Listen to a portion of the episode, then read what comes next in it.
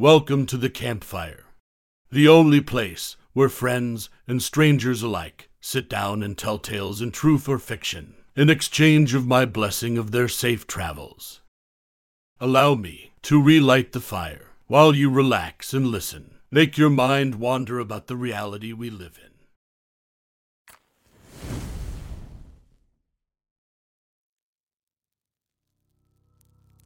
This story I'm about to tell you tonight is called My Husband Has Taken Our Role Playing Too Far from user Christian Wallies. Sit back, relax, and fall asleep as you listen to our tales.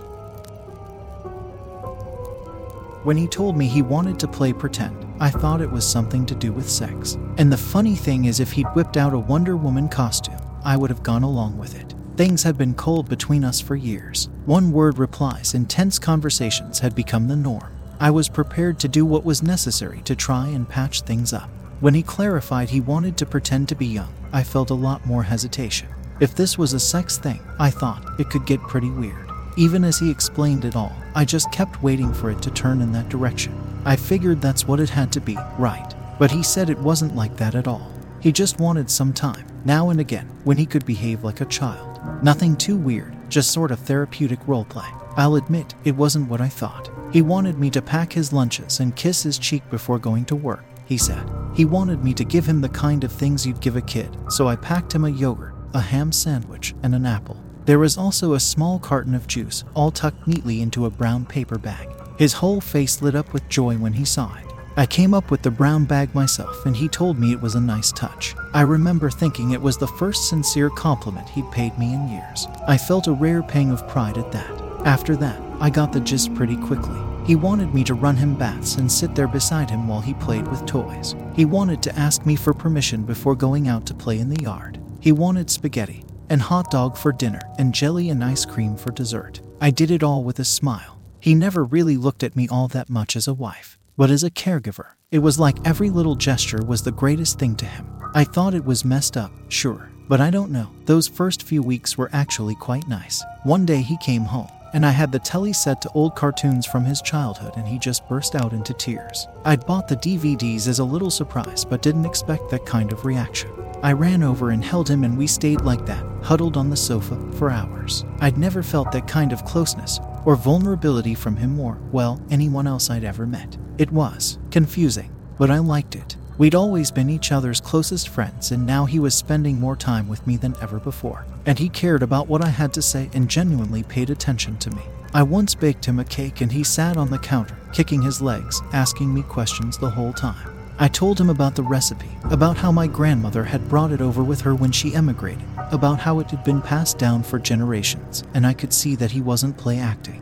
He really was blown away by the whole story, but the requests just kept coming, as did the amount of time he spent role playing.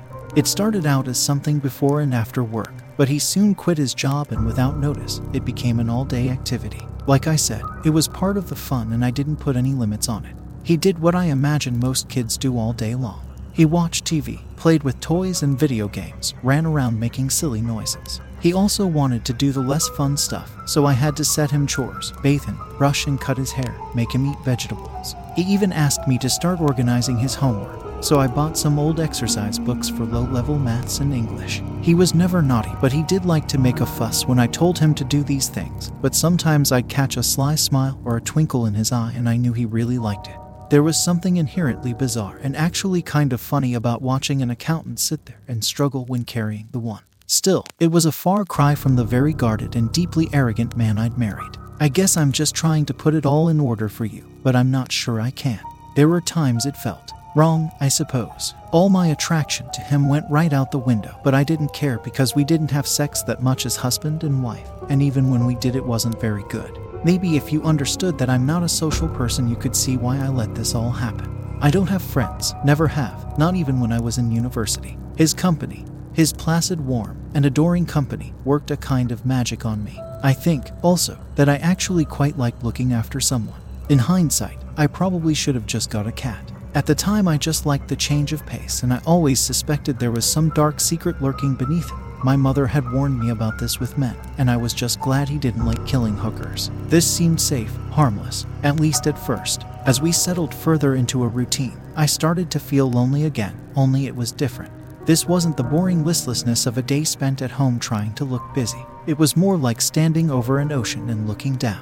I think it was the way he started to change, physically. I thought they were all deliberate changes, things he did to look less like an adult. Sometimes he looked at me and I didn't like it. It was a hungry look. I met a boy once when I was younger, and he looked at me like that, and I liked it. But coming from my husband in blue pajamas with a pacifier in his mouth and a rattle in one hand, God, I could have been sick.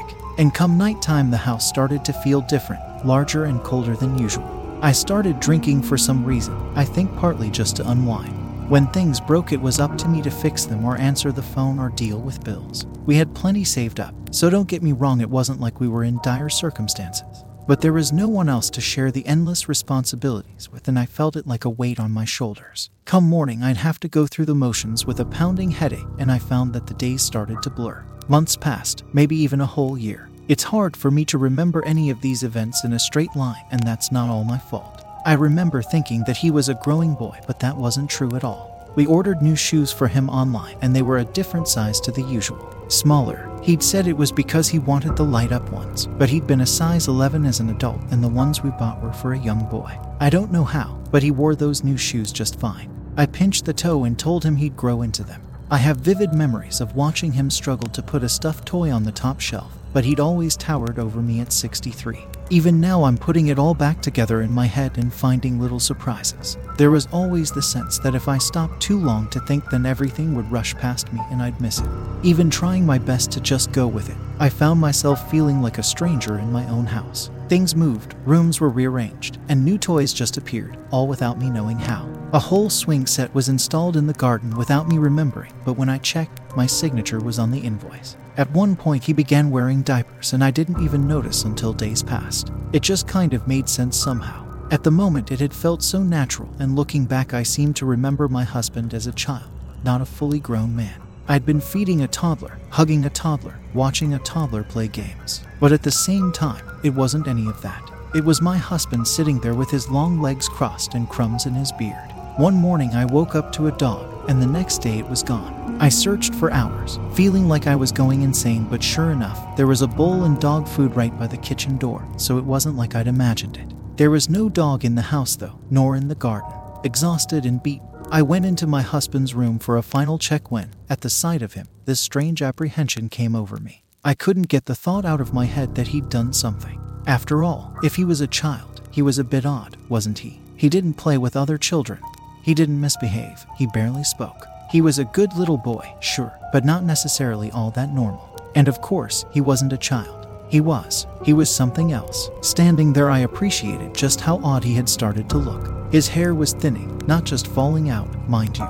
It felt downy to the touch, soft, like a newborn's peaky fuzz. And good God, the smell. It was like a baby's smell, but foul like sour milk and it clung to him no matter how much I bathed him and washed his clothes. There were days when it felt like I could choke to death on it, and I learned to breathe carefully through my mouth whenever we were together. His pupils were huge, too large for those small sockets. His eyes had always been spaced far apart, but placed on a child shaped head, he looked like he was wearing a bad Halloween mask with doll's eyes instead of his own.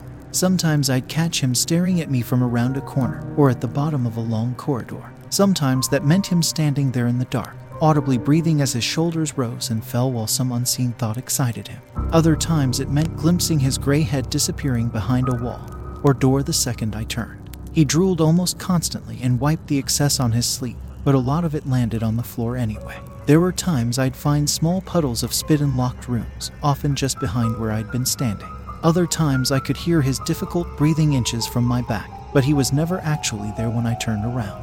I was afraid of him, I realized, and I nearly cried out when, standing in that dark and quiet room, he rolled onto his back as he slept in the crib. He opened a gummy smile, and I saw that all his teeth had fallen out, barring just a few. And the closer I looked, the more I was certain I became that even those were not his original ones. They were too white, too small, too peg like to be an adult's incisors. I secretly hoped I was going insane. The alternative was somehow even worse. I was on the toilet when the doorbell rang. It was a shrill screech that grated, and I jumped so badly I dropped my phone. I quickly finished up and waddled over to the window with my pants still down. There was a van just outside the open front gates, but there was no sign of anyone walking around down there. Normally, this kind of problem would just go away and they'd leave the package on the doorstep. But something felt wrong. I couldn't hear my husband anywhere in the house. No footsteps, no babbling, no clacking toys or rolling wheels. That van looked strange. The driver's side door was still open, the engine still running. I tried to digest what it all meant while running downstairs, stopping only when I saw the front door open. A gust of wind blew through the main house, drawing out all the homely warmth. I had images of our roleplay being found out, and fears of humiliation and embarrassment filled my head. There was something else muddled in with all the thoughts as well. We'd spent so long locked up together, my husband and I, safe and far away from the rest of the world. How would he react to this intrusion? As if in answer, someone cried out from the living room. I ran down the last few stairs and pushed open the door to find a small man shaking where he stood, a brown cardboard box clutched to his chest for protection. WH, WH, what? He stuttered. I put my arm around his shoulder and started to move him towards the door. I couldn't see my husband, but he was never too far away from me, and I couldn't help but notice one of his favorite toys lying on the floor. He let me in, the man continued. Look just, look just like A. Suddenly, he turned to me and gripped both my arms. What's wrong with him? He asked. I've never seen anything like that before. I don't remember what I said, but I kept pushing him towards the front door, out of the living room, and into the kitchen. A quick turn of my head, and I saw my husband ducking back down beneath the sofa. He was the wrong size to be so quick and sneaky, but he had a way of hiding and moving around the house so that you rarely saw him unless he wanted you to. Come on, I muttered, but the delivererman's feet were slow and cumbersome. It was like his head was all muddled up. It was just a child. He cried like it had just dawned on him. Oh no, I frightened him, didn't I? He tried turning back, but I stopped him. Though I didn't mean to scare him. I just, I just, his face. He stopped resisting and his shoulders slumped back down. What's wrong with him? He asked. Why do my eyes hurt? He's sick, I answered, finally pulling him the last few feet to the door. I shoved him back past the threshold and stood, panting, to catch my breath. He's just very unwell, I said, stifling a sob, part lie, part truth. It's a condition. The delivery man looked as if he still was trying to sort his own head out, but it seemed like he bought it. He went to leave, putting one foot down on the porch steps before suddenly deciding that he needed to make amends. Please don't report me, he cried, and I jumped a little. I didn't mean to come off as rude. My heart started to race. I could smell my husband, the stench nearly overpowering. He was so close I could practically feel him, but where he was, I couldn't say. I just needed to get this man away before something terrible happened. He was babbling endlessly about offending me. Please, I said, on the verge of tears. Please leave. Did he understand? I wonder. Sometimes, when I think back, I see a flickering of understanding in his eyes. It looked like empathy. I can't be sure because it all kind of just blurs together. The shock in his eyes as my husband's arm grabbed his ankle cannot be understated. Neither of us expected him to be down there. I still don't know how he did it, but he was down there, giggling in an unhealthy falsetto rasp. Before anyone could speak, he yanked so hard the deliverman fell down backward and his leg disappeared into shadow. With one hand, the crying man clamped down on the thigh as if to soothe some unseen pain, and with the other hand, he tried to push himself back out from between the wooden slats. But my husband was always a big man, and now he had a strange sort of air about him a quiet, crackling power that followed him from room to room. The struggle was one sided, and the deliverman screamed and howled. He gave up holding the one leg and tried using both hands to pull, push, or drag him. Everybody in your crew identifies as either Big Mac Burger, McNuggets, or McCrispy Sandwich, but you're the filet fish Sandwich all day. That crispy fish, that savory tartar sauce, that melty cheese, that pillowy bun. Yeah, you get it every time. And if you love the Filet-O-Fish, right now you can catch two of the classics you love for just $6. Limited time only. Price and participation may vary. Cannot be combined with any other offer. Single item at regular price. Ba da ba ba ba. himself away. I didn't know what was happening out of sight, but his face drained of blood and his screams just kept getting worse. I've never heard a man make a sound like that before, not an adult man. It was scary in a way I wasn't prepared for. I think he asked me to help at one point. I contemplated calling the police, but never did. I was so terrified, I couldn't even bring myself to move. Occasionally, one of my husband's thick knuckled hands could be glimpsed as he pulled more of the man inside. Those hands looked so large, so pale, so deeply unhealthy. I could hear what he was doing, but that didn't really come to my attention until I unpacked it all mentally long after it was over. But yes, I could hear a bone crack and something like paper being torn. Was it an hour or just a few minutes? I don't know. The man just kept crying and pleading, and my husband just kept pulling and pulling and pulling. The stairs started to buckle, but the wood was thick and strong. The final question came down to what would break first a pelvis or a post. The delivererman's cries told me what he thought would happen. He was right. With a tremendous yell of joy, just like a child on their birthday, my husband latched another fist around the man's other leg and pulled so hard there was a sudden crack, and his victim fell limp like a toy losing power. What followed was a silence so heavy it hurt my ears, broken only by the faint wet sound of my husband dragging the rest of the man into the dark. The space between each step couldn't have been more than six inches, but brute force won out. The last I remember of the man's face, he was pale with bulging eyes. The arrangement of his arms and legs didn't even make sense anymore. He looked like a spider after you step on it. I stayed there for a while longer, hoping to hell and back I'd hear an ambulance or police siren. But like I said, we lived far out of town. By the time it occurred to me that no one would rescue the man, or me, the blood on the steps was congealing. My husband was still just out of sight, giggling and clapping like a kid making mud pies. Come on, I finally managed to say, speaking like the doting mother I was. Put your new toy away. I'll make you some lunch. I was washing dishes and staring into the yard. It resembled somewhere I'd seen before, but I couldn't remember where or why. My husband was somewhere upstairs, and I was alone. I'd often hear him thunder around up there, doing God knows what, his bare feet slapping on hardwood floors he'd once picked out in a turtleneck and chinos. That seemed like a different person's life now. Hard to believe it was the same man who brought me something just days before that made me sick. He'd made it himself, and it had hung on the fridge for a whole afternoon like just another piece of macaroni art. Was that thing where the dog ended up? I wondered, running a dishcloth over the same plate for the second hour in a row. Movement caught my eye. Out in the garden, something floated down past the tall hedges that walled in our yard and landed plainly on the overgrown grass. It was a bright luminous yellow that glowed like a safety vest. For some reason, I held up the plate in my hand, looked between the two. God, I was so out of it. It was like a worm in my head. I could feel it, maybe even reach out and grab it if I could just focus on it for long enough. But each time I closed my mind around it, each time I started to feel out the shape of this intrusion, this rewriting of my own brain, it slithered away. Frisbee, I muttered. And then, just like that, she was there. She was maybe nine or ten. How had she wound up here? I wondered. Maybe she was lost. She was looking around like she didn't know where she was. I could see she was scared, and my heart sank as I realized how awful our home must have looked to her. There was a time I was house proud, but now we lived in decrepit filth. Of course, the little girl looked scared, I thought. This was the scary house every child feared, with broken windows and overgrown bushes that choked a yard filled with rusted swings and abandoned toys. And this poor girl had lost her frisbee.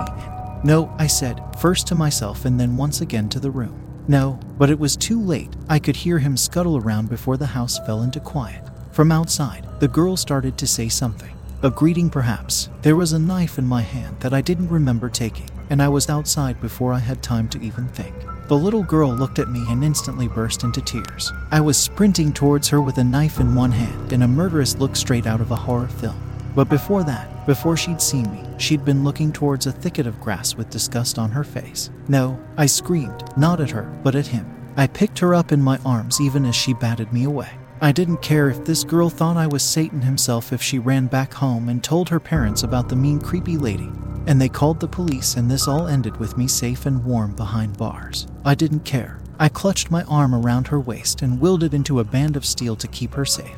She squirmed but could not break free and I ran towards the gate as fast as I could carry her. It's okay, I cooed. He won't get you. I was halfway there when her screaming and wriggling stopped. Her head was over my shoulder, and all of a sudden, she gripped me like I was a life raft. The change was instant, and it made me falter. For a brief moment, I heard his feet pulsing towards me. I turned to brandish the knife like a torch against the darkness, but nothing was there. The girl started screaming again, the sight of my husband sinking, and she held on to me with dear life.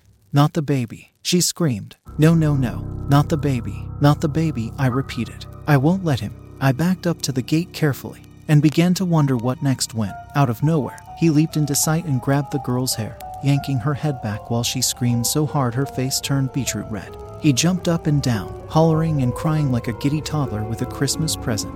His misshapen face was grinning, his gums black and bloody, but his hands threatened to tear the girl's scalp right off. I started to feel nauseous at the sight of him. His size seemed to change with every glance. I couldn't make sense of it, and I felt that worm inside my mind wriggle. and dislodge more of my thoughts. Sometimes he was waist high, sometimes a full grown man. But always those hands were too large for his frame, and the brown flakes of blood still trapped beneath his chipped nails reminded me exactly what he wanted.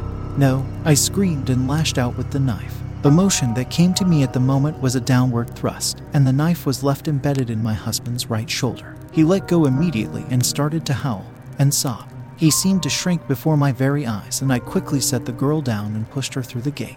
I pulled the bars shut, screamed at her to run, then quickly turned back to my husband, who was sucking his thumb and trying to pull the knife out with his remaining hand. After some awkward fumbling, he grabbed the handle and threw the knife to the ground. It clattered to the floor, blood glistening in the sun. You're just like her, he said, his voice breaking and returning to the calm, authoritative man I'd once known. His beady eyes bored into me, and I could have collapsed under that stare. The change in cadence was as sudden as a sheer drop off a cliff. I just wanted what she never gave me. But you're all the same. Suddenly, his whole face bunched up into a twisted, infantile smile, and he declared with joy and delight in a voice identical to a child's I'm going to crawl inside you. Dinner was cold. It was the first meal I'd made him after our little fight. I'd fidgeted over it for hours, filled with doubts and fears. But it all came to naught. He was too smart to fall for that, whether he'd seen the rat poison or not. He hadn't come for dinner. Now I was left with a problem. I'd stayed fixed to the spot in the kitchen, working away with endless looks over my shoulder, and night had fallen. The only light was in the kitchen, and it was a big house filled with inky black shadows that swallowed entire rooms and corridors. Often, I would glimpse a sliver of movement, like a shark's fin cresting a wave. I might see a blue piece of fabric catch the moonlight before disappearing back into the dark. He was out there. I had a new knife, at least, and something about the adrenaline in my veins helped me think more clearly. When I looked back in my thoughts, I no longer saw a child, but something twisted and deformed with delusion and malice. A disease had festered not only in our heads, but the space we shared and the world we lived in, spilling out into reality like a migraine or a made real. I didn't know if it was an intruder or just something dark that had spread from within, but it belonged to me one way or another. I couldn't let it live. Dinner's ready, I cried. Come on. There was a shuffling somewhere out front, by the stairs. I don't know why I bothered saying anything. He must have seen me. I cried out again, my voice faltering from fear and exhaustion. I picked the plate up and put it by the threshold of the kitchen, its edge just inches from the darkness. You must be hungry, I said, doing my best to smile. Please eat it, I added. For me, a single chubby finger peeked through the doorway and slid the plate across. It was so loud in the silence, grating across the tile. Something felt wrong. But at the moment, I just hoped it was the sheer panic trapped deep within my chest. The plate whipped out of the darkness and struck me in the face. My nose cracked and my head snapped backward, and before I knew it, I was on the floor, the plate rolling to a noisy stop a few feet away. It was whole, but one edge was coated in blood. I became aware of a coppery taste in my mouth and realized it was mine all over that plate. It felt like I was lying there for a good few seconds, agony ringing in my ears while I opened and closed my jaw in disconcerted shock. Slowly, layer by layer, things started to right themselves. There was a sharp pain in the back of my head, and I realized I must have hit it when I fell over. And there was a weight on top of me, pressing down, making it hard to breathe. Had I broken a rib? I wondered, but it didn't feel much like that. It felt like something was moving around, something sharp and painful. I looked down and saw my husband's cabbage shaped head bobbing away at my breast. I screamed and pushed him away, but he clamped down hard, those nasty little peg teeth burying themselves into my flesh and refusing to dislodge. I was overcome with disgust and started beating away at him, scratching deep gouges in his scalp and shoulders. Only when I buried a thumb in his nasty little eye did he relent and let go. He sat up and my thumb slid out of the socket with a pop. And for a moment he looked overcome with naive sadness. But then hatred washed over his face and his remaining eye glared at me with murder. He started to choke me, those terrible fists clasping around my throat like bands of iron. I struggled, lashing my hands out at the floor and furniture, desperate for something, anything that might help. Thankfully, my hands alighted on the knife, and I drove it hard into the soft flesh of his armpit. For a moment, he carried on as normal, but by the time I drove the blade between his ribs, once, then twice, the blood had already drained from his face. It soaked us both, and to my horror, it stank of sour milk and talcum powder. I watched the realization of his wounds dull the fire in his eyes. He stumbled backward, his face scrunching up as he let out a horrific bawl. Pink foam seeped from his mouth, and he gasped and choked. His lungs were filling with blood, and I watched him die slowly before me. By the time it was done, he was a man again. A strangely dressed, emaciated wretch of a man, but nothing more. I touched my throat and it felt sore, and my chest was a ragged mess. Was it good for you? I asked, a laugh rising unbidden from my lips. The sound of my own voice scared me. I sounded deranged, but I couldn't stop laughing at the joke I'd made, and before long my breath became short and consciousness slipped away in its entirety. It's been some time. How long? I don't know, and I still wonder whether he was ever real. I burned the house down and I finally got to hear the sound of sirens coming to take me away. It was a weird problem to explain to the police. They had evidence of a child living in the home, but no body. They thought I'd offed a kid and burned the house to hide the evidence. Later on, they found one adult body, but it was the deliveryman's, not my husband's. And I was arrested just a few short weeks later. Of course, I told them the truth, just barring a few of the weirder details. My husband had gone insane, I said. He'd snapped, started acting like a child, killed one man, then tried to kill me. Unfortunately, there are no records of my husband, nor our marriage, nor our life together. I lived alone, unemployed because of a wealthy trust granted to me by family. The mortgage was not paid by my husband, but rather the trust. All of this was news to me. He was real, I know that much. I still have the wounds to prove it. And they found that little girl who testified, somewhat in my defense. She really had seen a man dressed as a baby, she said. Although, when asked to give a description of what he looked like, she broke down screaming and had to be sedated. I knew what that felt like. I couldn't tell you my husband's age, his eye color, his birthday, or even his name. It's all worked against me. I think I'm on my second appeal, but my lawyer told me to lower my expectations. No marriage certificate, no wedding invitations, no relationship status on Facebook, no photos, no plane tickets for the honeymoon, no official documentation. Every conceivable trace of this man's life simply doesn't exist. I managed to get a brain scan, and they say my brain should belong to a dementia patient, except I'm just 36. It's all full of holes. Lesions, they call them.